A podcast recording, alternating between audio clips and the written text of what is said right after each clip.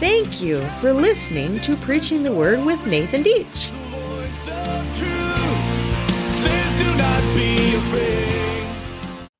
Welcome again to the mysteries of God's Word. Today we're going to be studying the curse of Canaan, as well as giving an overview on the table of nations or the descendants of Noah. We're going to start at Genesis chapter 9, verse 18, and study the rest of chapter 9 and give an overview of Genesis chapter 10, starting at verse 18 in Genesis chapter 9. We read, The sons of Noah who went forth from the ark were Shem, Ham, and Japheth. Ham was the father of Canaan. These three were the sons of Noah, and from these the people of the whole earth were dispersed. Let's take a couple of notes from here. We see that Ham is mentioned as the father of Canaan, and no other sons or grandsons are mentioned in verse 18. Why is that? Well, we're going to find out later that this notation is to help the readers understand the context of Canaan's curse, as well as how the Canaanites have become an idolatrous people at the time of Moses penning this, and they're currently occupying what's known as the Promised Land. And the notation on the three sons, Shem, Ham, and Japheth, being the men from whom the whole earth was dispersed, is a notation so that we might know is where all of the nations of the earth today came from. Those three sons. Now we take up again in Genesis chapter 9, verse 20, reading Noah began to be a man of the soil, and he planted a vineyard. He drank of the wine and became drunk, and lay uncovered in his tent. This notation on Noah becoming a man of the soil and planting a vineyard is describing to us those first years after coming off the ark. Perhaps Noah had brought seeds along with him on the ark so that he could plant a vineyard when he had gotten off.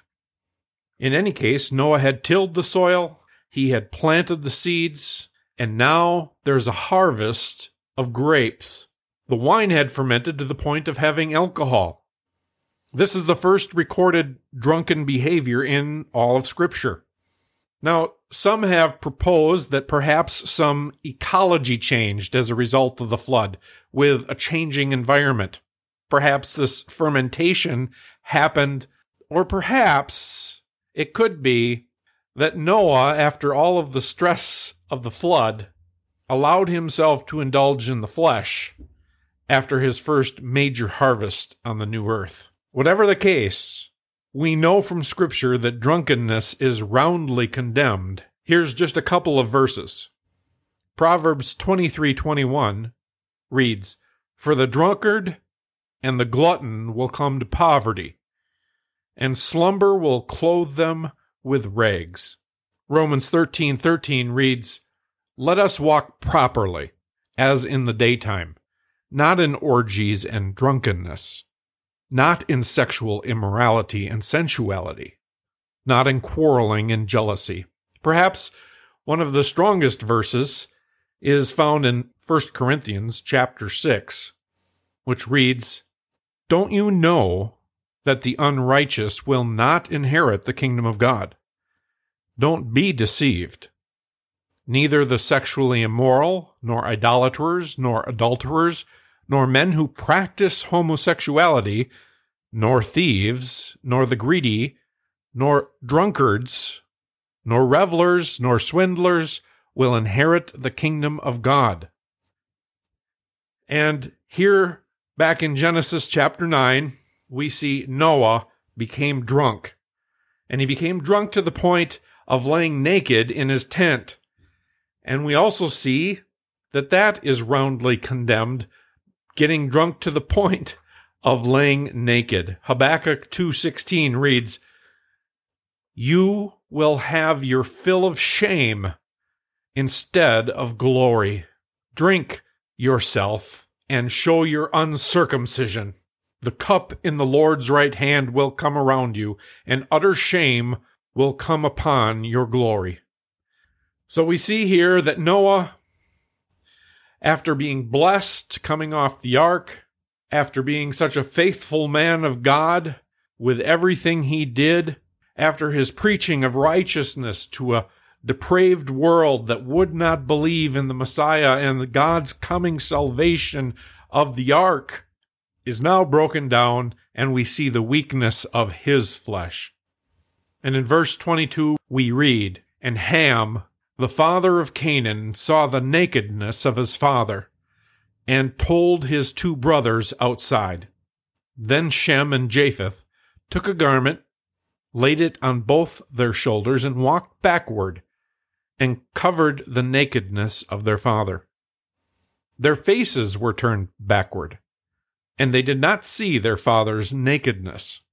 When Noah awoke from his wine and knew what his youngest son had done to him, he said, Cursed be Canaan, a servant of servants shall he be to his brothers.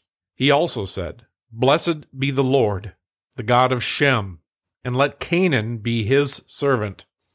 May God enlarge Japheth, and let him dwell in the tents of Shem, and let Canaan be his servant. When we first read about this curse upon Canaan, it can seem confusing. There's no immediate support for the idea that some perverse activity took place, other than seeing his father's nakedness, which appears to be an accident. It seems like Noah should be the one who should be ashamed of his behavior here. Noah was acting like a pagan with his drunkenness and laying uncovered. So why did Noah get upset with Ham for his behavior and curse his youngest son Canaan? What is implied from this text and the whole of Scripture as we understand it is that when Ham looked at his father, there was something sinful happening. And then he went and told his brothers about it outside. Maybe Ham thought it was pleasing to see his father in a weak and compromising position. Perhaps Ham had some sexually immoral thoughts. Perhaps Ham wanted to take advantage of the situation after seeing his father this way and thought his brothers would feel the same way. Whatever the case, his brothers Shem and Japheth respected their father Noah. And even when he was in this compromising position, they showed respect by walking in backward with a garment to cover him. And when Noah finds out what had happened, he curses Canaan. Cursed be Canaan, he says. That's the youngest son of Ham. While we do not have any evidence of sexual immorality against Noah here, we do know historically that the Canaanites were known for sexually immoral behavior. Shortly after Moses wrote this passage and Israel heard it, they had to go to battle with the idolatrous Canaanites.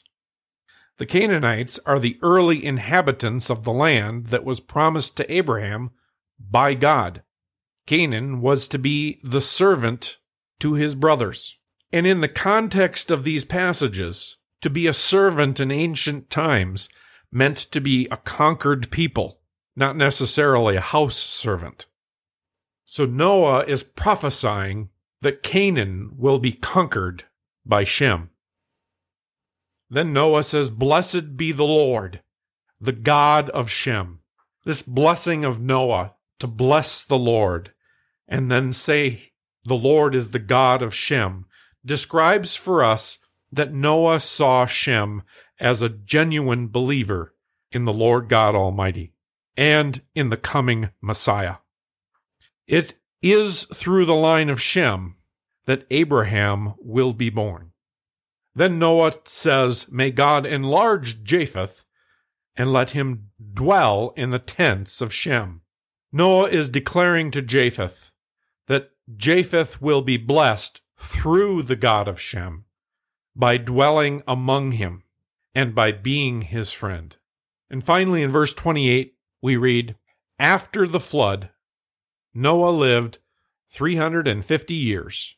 All the days of Noah were 950, and then he died. Even after the flood, Noah continued to enjoy that long lifespan, having lived most of his life in the pre flood environment. His cells were still working off primarily the world before the flood, and he lived 350 years after the flood, which places Noah's life past the lifespan of Peleg, who only lived 209 years, as well as 58 years into the life of Abram. It is very possible that Abram not only knew of Noah, but he could have met Noah in the first 58 years of his life. So, as scripture records that Noah lived 950 years, Noah is the oldest second man in recorded history, with Methuselah, his grandfather, being the oldest at 969. Now, I'm going to give a brief overview of chapter 10. Now, chapter 10 is often referred to as the Table of Nations. It describes the descendants of Noah that were present at the time of the Tower of Babel, at the dispersion of the Tower of Babel, and from which the nations came. I'm not going to go through all of this genealogy and all of the sons and all of the fathers here, but I do want to give a basic breakdown before we leave today. The genealogy is broken down so that we would recognize how the nations of the earth formed. The nations of our world today formed from the clans of Noah, and each had their own language after the Tower of Babel which we'll learn about next week. And each clan had their own land, and they each formed their own nation. So the basic breakdown is this the sons of Japheth stayed around the same latitude of the Ararat Mountains. They became the people of Europe and Asia Minor, or what we now know today as Turkey. The sons of Ham went south they occupied most of the area around the Red Sea, establishing what we now know as Saudi Arabia, Egypt, Sudan, Yemen, Ethiopia, and Libya. One of Ham's sons, Canaan, would stay north of the rest of his family, and he would occupy what came to be known as the Promised Land. And finally, the sons of Shem. The sons of Shem primarily lived in the Mesopotamian area which we would recognize as Syria and Iraq today. They lived around the rivers of the Euphrates and Tigris. Next week, we're going to build on what we've learned. In chapter 11, we learn of the Tower of Babel and the dispersion of the nations. Join me, and God bless you this week. Trust in the Lord with all your heart and do not lean on your own understandings.